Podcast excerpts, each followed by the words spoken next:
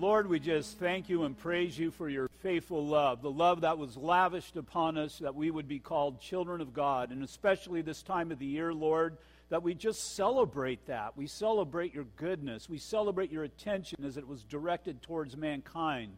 We celebrate that it was you who took our sins upon yourself and dealt with them and casted them as far as the east is from the west. And so, Father, I pray that this, this resurrection year would truly be a celebration of salvation for ours, Lord, but also those whom you are calling even today. So, Lord, we just lift up our time together that you would bless it, that you would speak to us, guide us in and through your word, we pray. In Jesus' name, amen. Why don't you turn to your neighbor and tell him, Happy Palm Sunday. Happy Palm Sunday.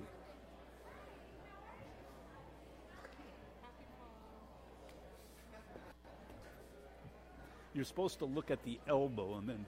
Uh-huh.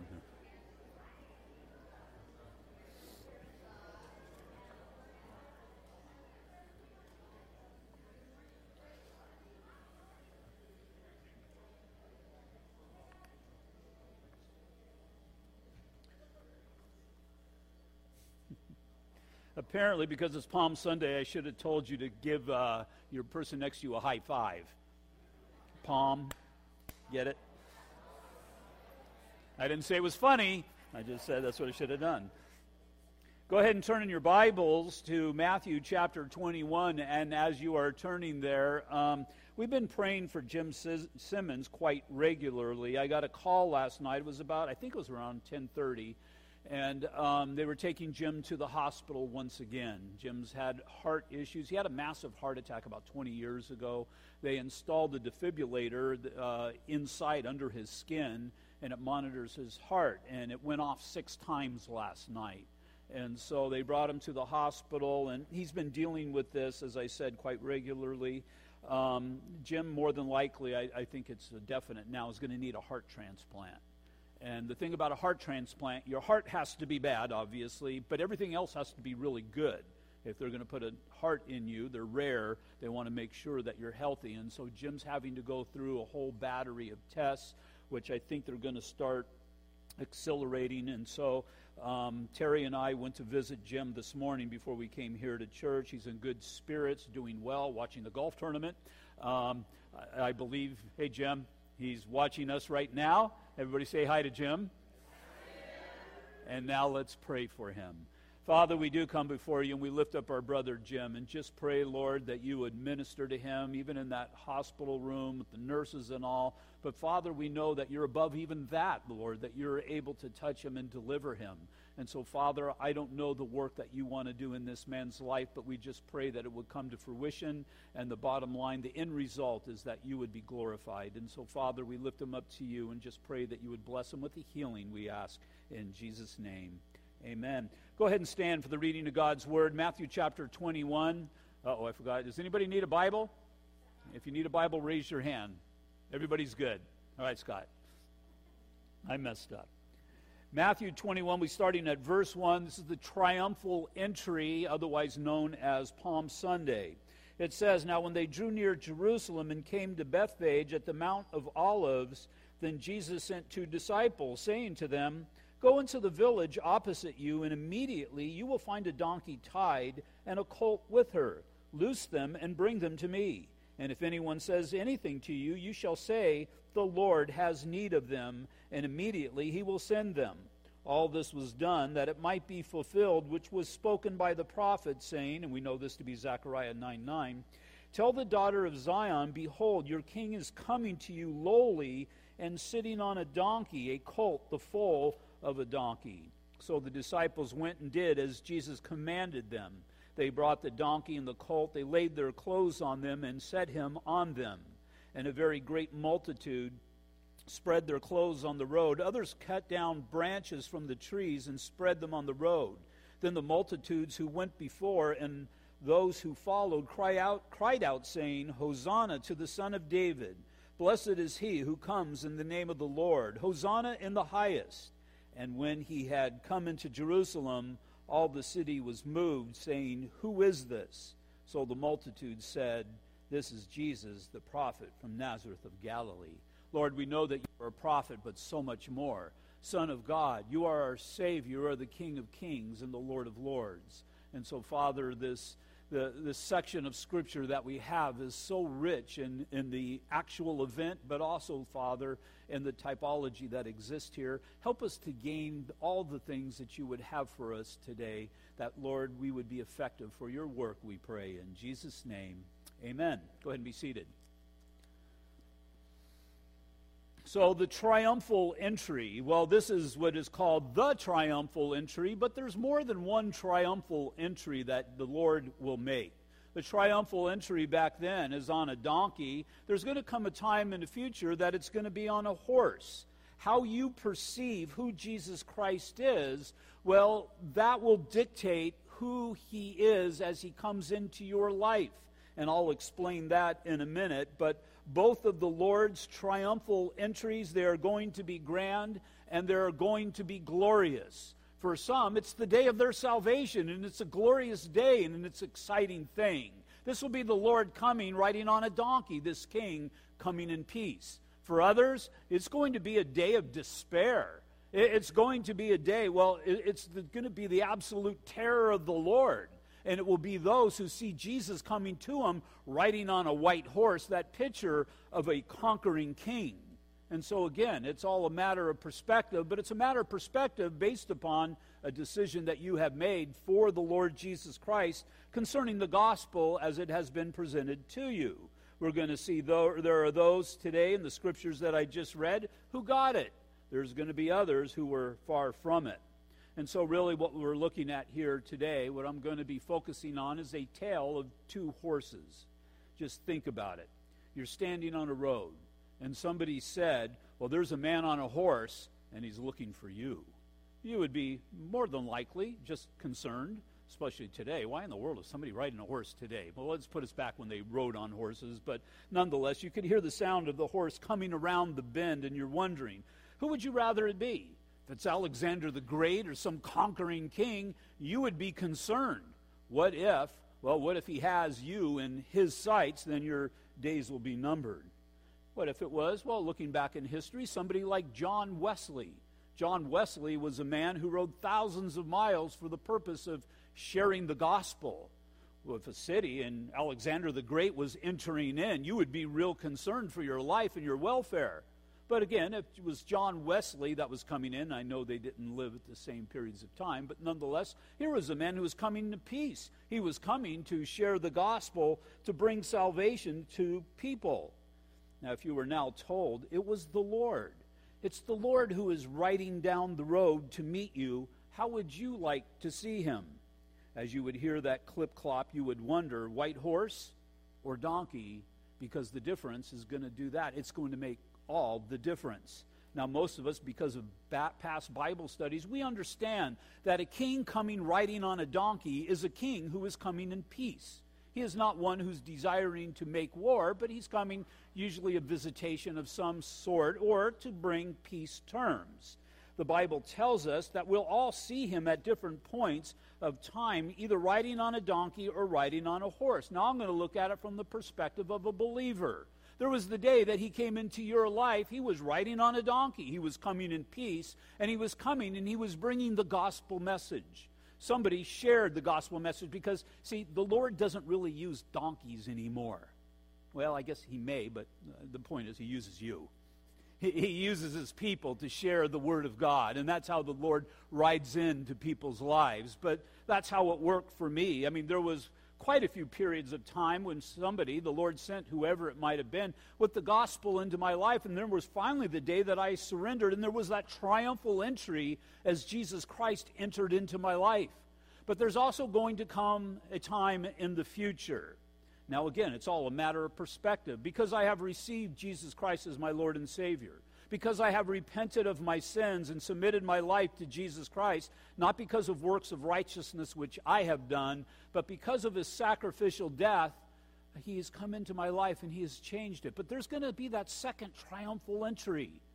And it's not going to be so much Jesus entering into my life. He's already done that, but it's going to be me following him as he enters into the lives of others.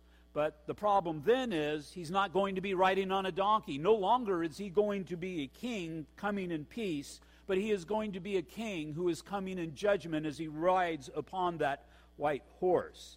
And so I have to understand, I have to realize that because of the great love with which God loves me, we see the gospel and all that He has done, but He also makes sure that all of humanity hears the gospel. There's going to be none who are able to stand before His throne of judgment with any sort of excuse. And so I thank the Lord because He opened my heart and opened my mind. I thank the Lord that He came in and He dwells with me and He's ministered to me through sending the people that He has, not to my church as a pastor, but to myself as a Christian. I have a friend, a very dear friend, who called me, he texted me the other day and said, Hey, I'm in town. He lives in Texas now. I want to know if you want to, you know, if you have time, we could have a cup of coffee together. Unfortunately, I wasn't able to have that cup of coffee, but just that blessing of having fellow believers and, and, and, brothers and sisters who are concerned when there's a prayer request to know that the church is lifting it up in prayer. When there's a need, such as, well, I mentioned it just two weeks ago, Ann Lett. Um, she has since gone to be with the Lord. We're going to be having her services, her services here uh, in two weeks, not this Saturday, but next Saturday. But I brought to the church that there was a need.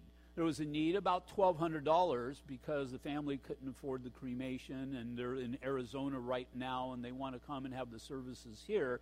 And you rose up and you provided. We paid that bill. And not only do we pay that bill, but there's enough to pay their expenses to come out and to go back home. And there's also enough to pay for the expenses of the service that day and have food and, and, and all of that stuff. And this is just an outpouring of the love of Christ. It's what a body should be, but more than that, it's what a family should be. Looking, looking out for one another and caring for one another. And if we understand that, we see the magnitude of the great love with which God had. Because for those of you who gave towards Anne, and you didn't give towards Anne, it's just not a big deal whatsoever. But for those of you who gave towards Anne, most of you knew her and understood her ministry and her situation and, and all of that there, there was no, you weren't required to do that. You just did so, did, did so because of an outpouring of love and a desire to minister to her. And that's the same thing that God has done to all of us. And it's that which we must grasp onto. You must understand the value of the church because there's value in the body of Christ for the giving of the word, and that's far above everything else and far above value. But there's also the, the blessing of the fellowship that we have with one another. And it's that fellowship that we have to enter in, and it's that bond that we need to build with one another because there could be the day of hardship when you need what the body of Christ has to offer. And just as important, we need what you have to offer as well. And so as far as Jesus Christ and how he enters in today. We preach the word because of the love which has been bestowed upon us. We so desire to see it bestowed upon others. Because again, it's all going to be a matter of perspective seeing Christ coming on a donkey or seeing him coming for judgment on a white horse. And the apostle Paul said in 2 Corinthians 5:11, knowing therefore the terror of the Lord, to stand before the throne of God apart from a relationship with Jesus Christ. The terror of the Lord, seeing this king coming, riding on this white horse for the purpose of judgment. Paul says, We persuade men. Are you able to persuade somebody who asks of you, what must they do to be saved? Let, us just look at a fish that's jumping in the boat here rather than going and dragging the dragging net. This is somebody, hey, what must I do to be saved? How would you answer them? Go see Pastor Mike. You know, I put money in the offering every week, and that's his job, and, you know, that's not my job, man. No, you must be prepared to give that reason because look at that silly illustration. So they go, okay, well, where's Pastor Mike? And what happens if they die on the way over here? And you had that opportunity just before to give them the gospel. Now, all who God desires to be saved are going to be saved. There's no doubt about that. But we should all be prepared to be that vessel where Christ goes riding into somebody else's life. We should all have the gospel prepared within our heart. When somebody asks, What must I do? to be able to tell them what they must do. You don't need to be a theologian, you don't have to give them 10 points of what they need to do. You need to understand that you're a sinner. You need to repent of your sins, and then you need to come into a relationship with Jesus Christ through His Word. It's an act that occurs within your heart but it's an instantaneous act. As you have the desire, you repent of your sins and you open your heart to the Lord. It's then that Jesus comes riding in on a donkey, if you will, that triumphal entry into your life. And so, because of this, Jesus will one day return riding on a white horse in judgment. So we share the gospel to those who have yet to come to receive the peace of God through Jesus Christ. And what an awesome opportunity that we have Next Sunday, if it's anything like past Sundays, look at our church. There's going to be twice as many people here. And I always want to stand up there and say, Where in the world are you people all year long? But that's not good for church growth or anybody's salvation. But that's okay. it's okay to one degree in that there's another opportunity. There's an opportunity for Calvary Chapel, Ontario to rise up. And so the idea is isn't who I'm going to be uh, able to attract, who Pastor Mike's able to attract, but who are you going to invite? Who are you going to bring? We're sending out, what was like 3,500 mailers? Look at Lark because he's the one who's going to bring them to all the houses. Um, we're sending out thousands of mailers. I can't remember how many. Thousands of mailers next uh, next week. And again, just pray for that and pray that they would fall upon hearts that are, are, that are open to salvation, open to hearing God's gospel message. Actually, it's probably around 12,000. But anyway, um, we're, we're, sending out quite a few of them. Um, pray. And, and the good thing about that is it's the gift that keeps giving. I can't tell you how many people, you know, will show up like in the middle of summer and said, "Yeah, I had this thing on my refrigerator since last Easter time, and finally I always meant to come, and finally today I've, I've come." We've got a few people, maybe even sitting here today, that, that have done that. And so, what we're looking at here today again is the triumphal entry, the first coming into Jerusalem of the Lord Jesus Christ in verse 1. Uh, by the way, it's about four days before his crucifixion at this point. It says in verse 1 Now, when they drew near Jerusalem and came to Bethphage at the Mount of Olives, then Jesus sent two disciples. So they're coming in the direction, they're coming from the west. The Mount of Olives surrounds the city and as they're coming in, this is the direction from which the sheep who have been in pasture would be coming from. The sheep, as they were kept and raised for the purpose of sacrifice, those sheep, those sheep who are without spot and without blemish, would be coming in the same absolute direction on the very same day. Because this day is the day when the families would receive their sheep. We're told in Exodus chapter 12 for the celebration of the Passover how many people are to be able to celebrate the Passover with, well, how many people per individual lamb? I was going to say individual sheep, but that's plural. Individual lamb. And, and, so, those who figure such things out, and you've heard this before around this time of the year, they believe that there was close to 2 million men of military age, plus their families in Jerusalem at this point. So the place was absolutely packed. And because of doing the math with the proportions and all this, there would be some 250,000 sheep that would be herded over that hill that day. Can you imagine what that must look like? I mean, have you seen a lamb, a little cute little lamb? You know, you see them on Facebook and, you know, they're prancing around and all that, and they're kind of a cool thing and, and whatnot. And, but just to see that sea of white coming over that hill well, this is the day that the Lamb of God who takes away the sins of the world. Because all of those sheep and all of the sacrifices that those sheep represent were only able to cover sin. And the problem is, man just kept sinning because all have sinned and fallen short of the glory of God. So the lambs had to keep dying. And, and there was, uh, if you will, for lack of a better term, a sewer system that went out from the sacrificial area and dumped into the brook Kidron. And at this time of the year, that brook was like a river. And what you need to see this these river of blood that was necessary to cover the sins of men, but could never permanently deal with it. But now, in the middle of those sheep, there's the Lamb of God who takes away the sins of the world. Again, remember John the Baptist uttered those, world, those words Behold, check out the Lamb of God who is the sacrifice, he, I'm paraphrasing, who's the sacrifice of sacrifices, because this Lamb is going to take away the sins of the world. This is a day, as we enter in again to Matthew chapter 21, that is a day like no other. So Jesus is on the fringes of town. He's overlooking the humanity of Jerusalem. He sees the lostness of the people, he knows their unbelief. He understands their situation, and he's also realizing, he's realized it before, that they're missing the whole point of what is going on here, of what is happening here.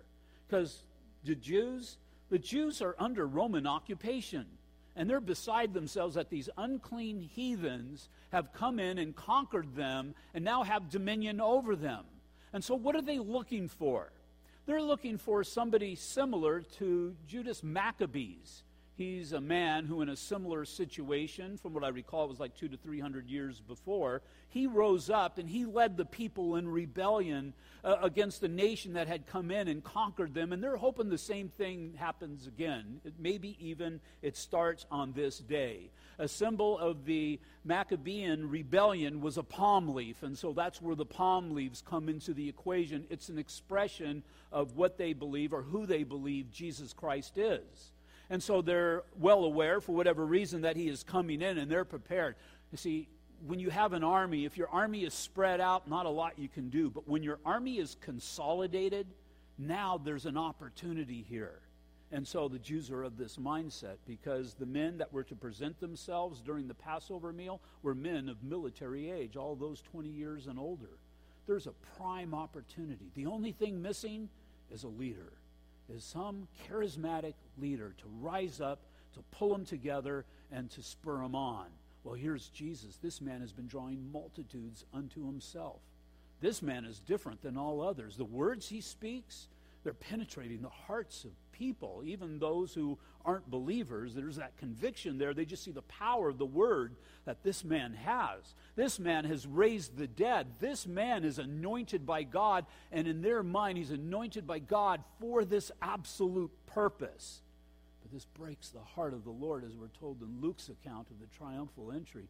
This is the city that Jesus is going to weep over because of their lack of belief, because they're just wanting Jesus to do what we expect our politician to do. We'll, we're coming up on another election in a couple of years, year and a half, whatever it is. And we're going to expect that next president to, whether it's the same one or a new one, to deliver us. Deliver us from our financial crush. Deliver us from, and again, just all the things of society. And so we're going to be looking at the one that we believe is going to redirect this nation and set this nation back on a good course. Deliver us from all of the evil in it. But unfortunately, the majority of this nation is not going to look to God for that purpose. They're going to look to man. And that man is going to fail, and then for a woman, or four years later, they'll throw them out and they'll bring somebody new in and it just keep, keeps coming as a succession of failure because man's always going to fail. But Jesus Christ that day is going to achieve a victory, well, through that week, is going to achieve a victory as nobody else has ever achieved a victory. The Lamb of God who has taken away, or who at this point will take away the sins of the world. So we have this feast, the feast of Passover, where the sacrificial lamb will be killed in a few days. That's what we celebrate on Good Friday. But these were one of the three feasts that all men, as I said earlier, of military age were required to present themselves in Jerusalem. Those three feasts were Passover, Pentecost, and the Feast of Tabernacles. And so we have this rich typology of what is going on, and God's getting ready to do a work as no work has ever been done before. And so here comes Jesus riding into town. But remember how you were when Jesus came riding into your life? We have a perfect expression of that in Romans chapter 5, verses 6 through 8. It says, For when we were still without strength, we could do nothing for our situation. In due time, according to God's timetable, Christ died for the ungodly. You were a wretched sinner on that day when Christ entered into your life. We all were.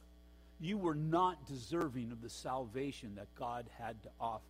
Because we can look at these people, and these same people who are going to be crying out Hosanna in just a little bit, or saved now, looking to them as their worldly Savior, are going to be the same ones who later on scream out, Crucify him, crucify him. And we'll look at them we'll think, Man, were these people crazy? Or you were just as some crazy at some point in your life. You were just as far from God at some point in your life. For when we were still without strength in due time, Christ died for the ungodly. For scarcely for a righteous man will one die, yet perhaps for a good man someone would even dare to die, but God. But God demonstrates his own love towards us in that while we were still sinners, Christ died for us. And so he's coming into town not for the good people. He's coming into town for those people who have this misconception of who he is. He's coming into town for the people who are going to be yelling, Crucify him. I yelled, Crucify him, not in those words, but in unbelief. When I heard the gospel, I wanted Christ killed out of my life. I don't want to hear it. Why? Because it made me feel uncomfortable. And as Americans, we shouldn't be felt, made to be felt uncomfortable, should we? Well, it was when I was brought to the point of despair that I opened my life to Christ verses 1 through 3. Now, when he drew near Jerusalem and came to Bethphage at the Mount of Olives, and Jesus sent two disciples, saying to them, Go into the village opposite you, and immediately you will find a donkey tied and a colt with her.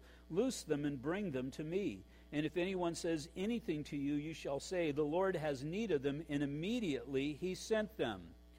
I don't know what is going on here, there, has been different perspectives from how this was presented. Did Jesus just know that those supernaturally that those donkeys were going to be there? Did he just know because of the power of the will of God and God's plan that if anybody said anything, they were going to let them take them? Or was it something that he had set up before? Because we see that God's plan for salvation is all worked out in detail. I don't know the answer to any of those specifically. Everybody has their own opinions. But the one thing I know is this is necessary, even essential. Because just as necessary for Jesus to die upon that cross, it was necessary for him to fulfill Scripture. We looked at that to a degree on Thursday night as we started looking at Psalm 22, the Psalm of the Cross. We'll be finishing up this coming Thursday but you see how essential it was for Jesus to, to fulfill the details of the cross, well, the other details that are presented in the Old Testament as well. If Jesus does not fulfill even one of the Old Testament prophecies, then we have no Savior and we are still dead in our sins and our trespasses. Israel today, the Jews today, they continue to look for another Savior because they have rejected Jesus Christ as their Lord and Savior. Another interesting thing is, is that we are told here that the Lord has need of this donkey. Uh, again, verse 3 If anyone says anything to you, you shall say, The Lord has need of them, and immediately he will send them. Again, this speaks of how the Lord partners with us, has brought us into his equation, how he uses mankind. He doesn't have to use mankind. We see in the scripture, he uses a donkey when they told the, the Jewish leaders in another account of the triumphal entry, when the Jews told them, Tell your people to be quiet. They ought not to be giving you praises. Jesus said, Hey, if they should be quiet, even these rocks will cry out. And, and, so God doesn't have to have us, but God chooses to use us. He uses a man made manger to be born in, He borrowed a boat to preach from. He died on a cross that he borrowed, if you will, from you. It should have been your cross. He was loaned a tomb to stay in for just a couple of three days, and now he uses somebody else's donkey to ride in on.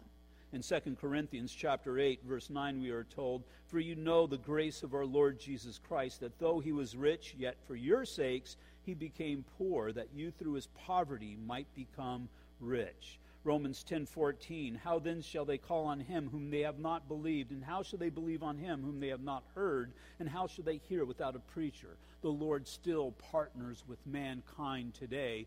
As again you're the one who is to share the word. You're his mouthpiece into the darkness of this world.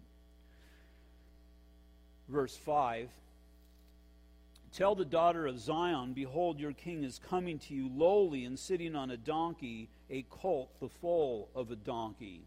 Now, when it comes to fulfillment of prophecy, it's the riding of the donkey that has gotten top billing, the prophecy of this verse. But it's important to understand who it is seated upon the donkey and what he is displaying to mankind in the fulfillment of this scripture. So the scripture wasn't just given just for the purpose of fulfilling, of riding in on a donkey, because it said he was riding on a donkey, but also eh, not of a greater importance is to recognize the person who is riding on the donkey and his purpose for coming in peace. And so the first thing that we're told, he's just. He's just. He's absolutely righteous. This speaks of the characteristic of his rule. As he rules, he is absolute fair. That underneath his leadership, justice is going to reign. What is good, what is right, what is fair will always prevail. And so, either way that you perceive him, if it's on a donkey, justice through his death. It was necessary for Jesus Christ to die upon the cross because a penalty had to be paid for the breaking of God's law. It was necessary, it was essential, because when you start ignoring laws, then the whole of society falls apart. There has to be an adherence to the law. And so, mankind, we could never adhere to the law, and so judgment was due us all. We were in a situation we could do nothing about, but here, because of the great love of God and His grace in Jesus Christ, justice is going to reign because He's going to pay the price. If it's a white horse, justice is going to be served by your death. So, with the donkey, justice is served by his death with the white horse, justice would be served by the unbeliever's death, but the result is going to be peace. Secondly, our conquering king brings salvation. It's usually the conquering king that you need to be saved from. But here's a conquering king riding on a donkey. He's riding on a donkey, and it's not that we need to be saved from him, it's that he has come to save us. The idea that this king is salvation for all who belong to him. John 1:12, but as many as received him, to them he gave the right to become children of God, to those who believe in his name. Our king, our king is gentle or lowly. In Mark 10:45, for even the son of man did not come to be served, but to serve and give his life as a ransom for many. The Bible tells us that Jesus was obedient, he was submitted, and he was a servant. How much more so should we? We have this great contrast that exists as we move on in chapter 21 as we head over to verse 6. First, those who are spiritually faithful and obedient and who are adhering to the words or the commands of Christ, if you will. In verse 6, so the disciples went and did as Jesus commanded them. They were simply obedient to the word of God. Those who will be saved, it comes about through the obedience of those whom God calls and God sins. They don't question what the Lord says. They probably don't understand what the Lord has asked them to do, but it's the essence of obedience. They do it anyway. And then we have a very powerful verse here that could be easily missed in verse 7. They brought the donkey and the colt, laid their clothes on them, and set him on them. They have this donkey, and they understand. I don't know if Jesus told them or they just realize what's going on, that he's going to be riding this donkey and he's going to be riding this donkey into town. And so they take their clothes off and they lay him on this donkey. And there's a powerful union here of the Old Testament prophecies and the New Testament reality. The Holy Spirit, I would imagine, kind of enlightened their hearts to a degree of what's going on. But you see a great picture of their submission to Jesus Christ as their Savior when they take their clothes off and they put them on this donkey, the picture is them taking off their righteousness and laying it on this donkey for the purposes of the Lord. And notice what it says that they do. It's kind of interesting to me. It says they set him on the donkey. Didn't say he climbed up on the donkey, they set him on the donkey. They have to come to an understanding and a realization that he is the one who's come to fulfill these prophecies. He is the Messiah without a doubt in their mind. Again, they're not understanding the whole picture, but they're being obedient in what they know that they need to do. And that's all God requires of us. What is it that God has called you to do? What is it that God has spoken to your heart? Number one has got to be salvation. But after that, God desires to use all of his people, that we would be a fully functioning body, that every member would do its part, and that everybody would enter into the work that God wants to do. See, you, you have your, your natural family, and if you've ever had a prodigal child or whatever the situation may have been, somebody who just wasn't content or happy in the family and became an outcast, there was always that heartbreak because here we are gathering together for family functions, and so and so is just kind of out there, and there's always that desire to invite him back and to bring him back into the fold. And it's the same thing with the family here. Everybody's together, we do well. When people start to fragment or to separate, it's never a good thing. And so here we see their obedience, their desire, and seemingly even their understanding of the scriptures. The second group, in the contrast of those who gather around the Lord, they seem to be very similar to the first group, but remember, these are the ones who broke the heart of the Lord, verses 8 through 11, and a very great multitude. And so notice this proportion here. You have his disciples. It just says disciples, it doesn't say apostles. His apostles would be part of the disciples. A disciple is not necessarily an apostle, but an apostle is a disciple. And so there was the apostles there, without a doubt, and there was probably a few more disciples. We don't know who exactly. But the great multitude in verse 8 spread their clothes on the road. Well, you look at that and you would think, well, Pastor Mike, they put, you know, the, the disciples put there on the horse, they put on the road. Isn't that just equally as good? It's only equally as good if you have the proper perspective of who Jesus is. And so, once again, his apostles, his disciples, I don't think, again, they really understood it, but they realized fulfillment of Scripture coming on this donkey for the purposes that we've just looked at. But unfortunately, the other people, they've got a different purpose in mind for Jesus Christ. They think that he's coming to deliver them from Roman occupation. And so, really, what you need to see and how you come to this understanding is not just the clothes. They're willing to submit themselves to him as long as he's willing to submit himself to their will and it's intermingled with these palm branches, we know to be palm branches. It says, And a very great multitude spread their clothes on the road. Others cut down branches from the trees and spread them on the road. Then the multitude who went before and those who followed cried out, Hosanna! You know what Hosanna means? It means, again, save now, or maybe more accurate uh, definition would be deliver now. They're not saying go to the cross and get the work for the forgiveness of sins of mankind done. No, again, they're wanting him to come and to bring them together, unify him, and to expel Rome. Hosanna to the Son of David. The idea is restore us back to who we used to be. Now, when they call him Son of David, the idea is they believe at this point, or at least they suspect, that he is the Messiah. But it's very unfortunate, and this is where the world misses it today. They want Messiah based upon the terms that they are dictating. Again, that's why Hosanna, save now, and they have this outward expression, just as Judas did, of worshiping him when Judas kissed the face of the Lord. But later on, again, they'll be crying out, Crucify him. Hosanna to the Son of David. Blessed is he who comes in the name of the Lord. Hosanna in the highest. And when he had come into Jerusalem, all the city was moved, saying, Who is this? So the multitude said, This is Jesus, the prophet from Nazareth of Galilee.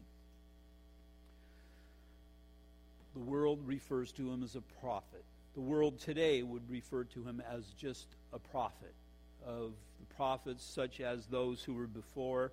But in Israel, a prophet, a prophet could be a problem because Jerusalem is the one who kills their prophets you're a good prophet as long as you're saying what we like what you say. Uh, a year ago, so we were studying Jeremiah, and we saw the abuse that he took because he preached the truth. Here, they're at least recognizing him as a prophet. What does a prophet do? A prophet speaks the will of God, the word of God to humanity. And they should have had ears to hear and listen to the message that he had to say. But that wasn't their desire, that wasn't their will. And because of their desire to fulfill their will, they cast themselves into outer darkness. It's the ultimate expression of pride. And pride kills, and pride kills every time. Their great hope is before him right now. But unfortunately, they seem to have a good perspective, but they, they didn't. We're told in Matthew chapter 7, verses 21 through 23 Not everyone who says to me, Lord, Lord, shall enter the kingdom of heaven, but he who does the will of my Father in heaven. Many will say to me that day, on the day of judgment, Lord, Lord, have we not prophesied in your name? He's speaking of all the religious things that man will do.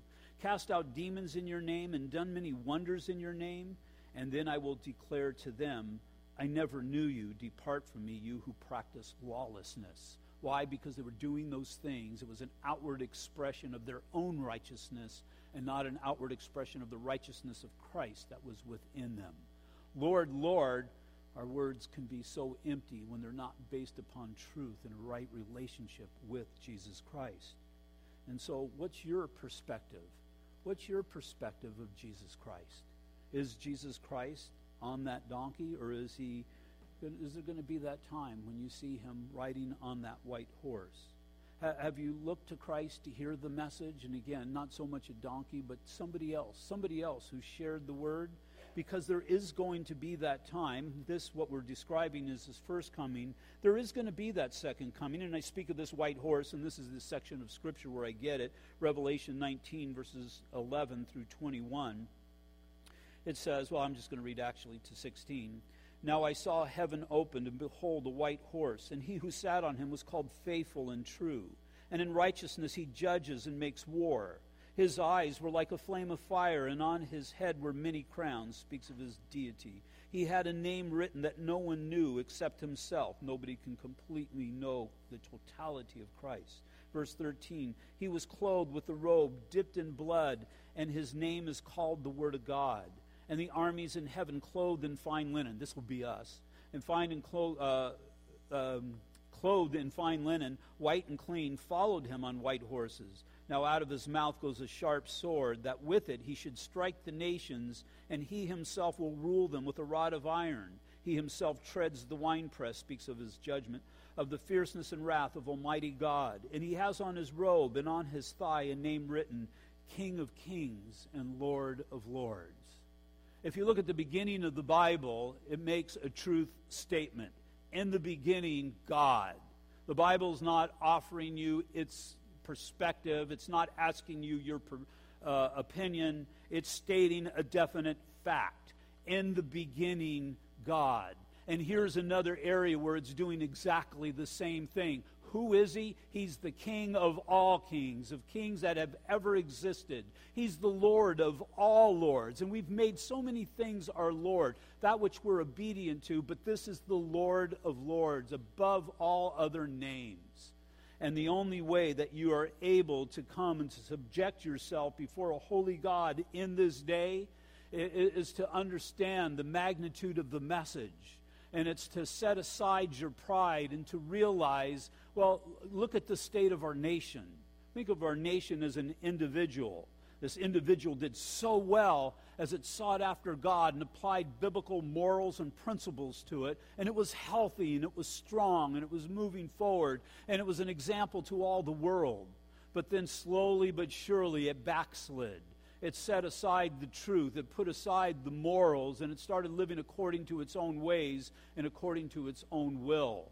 Our nation, our nation has been reduced because of its rejection to God. And there's going to come a time when judgment is going to come, just as in the life of the individual. The individual who either hears the message and comes to a saving knowledge of Jesus Christ or rejects it. It's the message that the Apostle Peter preached the day he was filled with the Spirit. It says in Acts chapter 2, won't be on the board, but Acts chapter 2, verse 36 Therefore, let all the house of Israel know assuredly that God has made this Jesus, whom you crucified, both Lord and Christ. Now, when they heard this, they were cut to the heart and said to Peter and the rest of the apostles, Men and brethren, what shall we do? Then Peter said to them, Repent, and let every one of you be baptized in the name of Jesus because of the remission of sins, that you may receive the gift of the Holy Spirit. For the promise is to you and to your children, and then to us, or all who are far off, as many as the Lord our God will call. And so there's our purpose. God's call, God's call goes out through the body of Christ. It goes out as you go off into your life and you have that opportunity to share the word of God to those who brings God brings into your life or whoever it is that you'll bring to church to hear the message that God has given to us for this coming Sunday or maybe one night during this week as we're going to have a full schedule this week. But my point in all of this is isn't to build a bigger Calvary Chapel, it's to expand the body of Christ. And the only way the body of Christ is going to be expanded is when his people are obedient. Are obedient. If man failed to preach the gospel, even the rocks would have cried out. If they didn't go down and get that donkey and bring it back, God would have worked it out anyway. But he chooses to partner with you he cho- I mean, just think of that. Lord God Almighty chooses to use you, to partner with you to achieve his purposes. Understand the magnitude of the privilege that that is. God has laid this responsibility before us this day. Father, once again, we just thank you, Lord, for your word, your word that teaches and instructs, your word that offers comfort and peace into our life. But also, I pray, your word that has that biting edge that convicts our hearts, Lord, in the areas of our disobedience, because we all have areas of disobedience. And so, Father, I pray that this resurrection season, that your church would rise up. I pray for our week of prayer and fasting. I pray, Father, that that, that, the members of our church would look at that insert and just make a determination that they're going to set time aside to pray and to fast for this great work that you want to do. I pray, Father, that we would have the mindset know that, Lord, even as we attend church, we're, we're, we're drawing the attention of the world to, so that they would know something's going on over there. And that, Father, we would be learners, that we would be prepared in your word to give a hope to those, Lord, who are out there who have no hope whatsoever. And so, Father, help us to be obedient to this cause.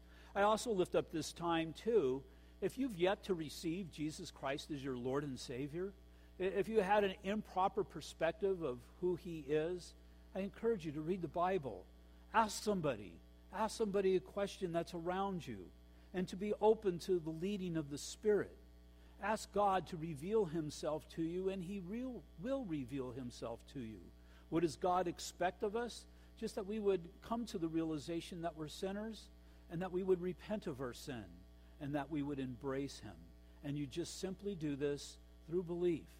And so, Father, I lift up those here today who, who one day will see you riding on that white horse, but they would be receptive to you today as you ride into their lives in peace on that donkey. And so, Father, as our eyes are closed and our heads are bowed, I just pray for right now that you would meet each individual in this place. Meet us in the midst of our disobedience.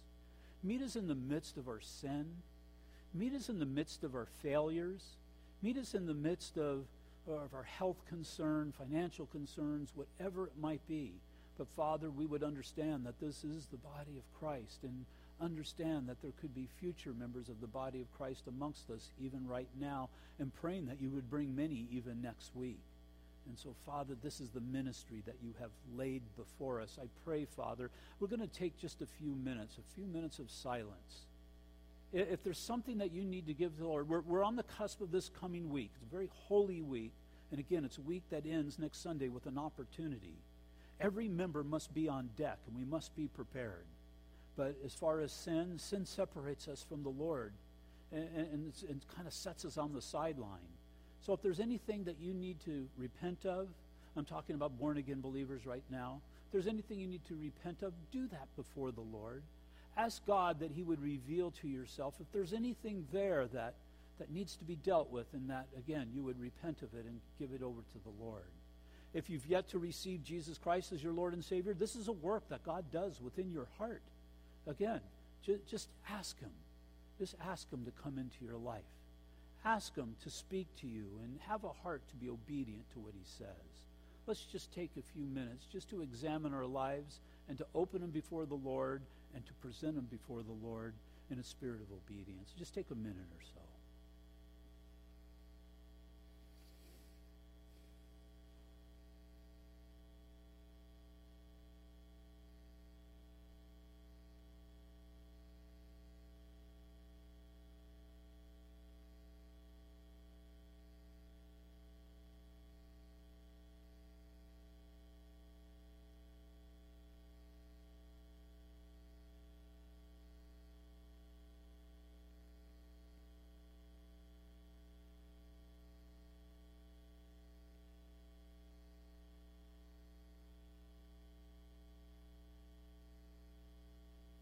Father, we just thank you once again for this day, and I just pray, Father, for, Lord, this glorious opportunity that we have to just pray and just to come before you to intercede, but also, Lord, to intercede for ourselves, to speak for ourselves, to pray to you and to talk to you, and that you are our God and our Lord, and you always have an ear for us. And so, Lord, we just thank you for this Palm Sunday or this triumphal entry.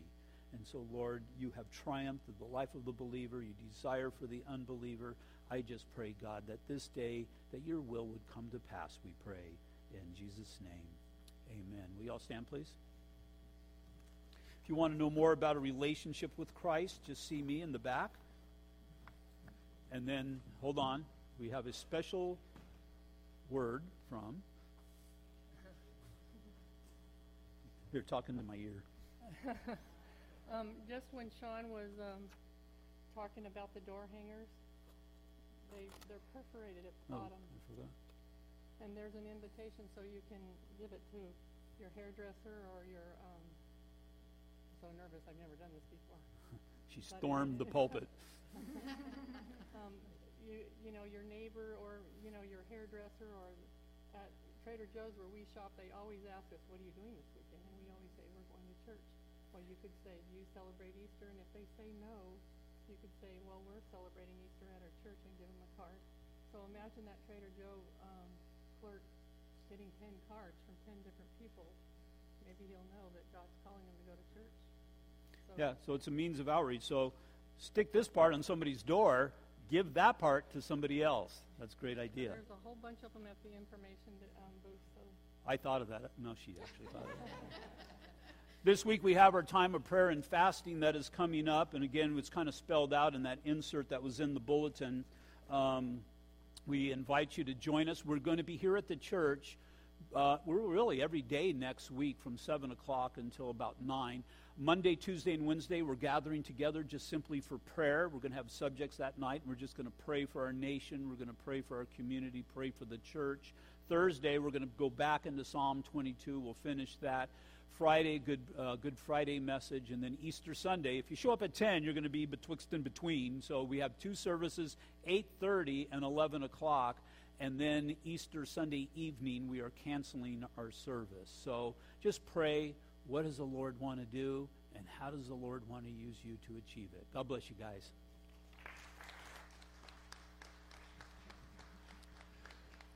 As we close with this last song, it's one that we do quite often here at the church, and the uh, chorus goes like this Like a bride waiting for her groom, we'll be a church ready for you. So, are you a part of that church that is ready?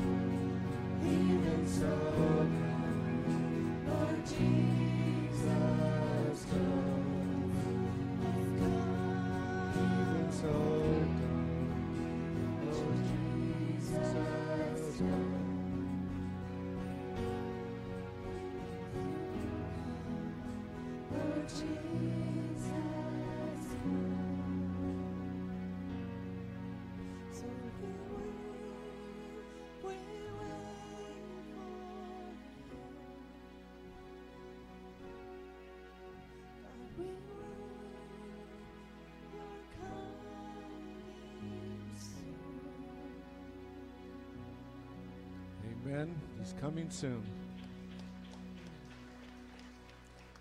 There'll be prayer up here in the front if you desire prayer.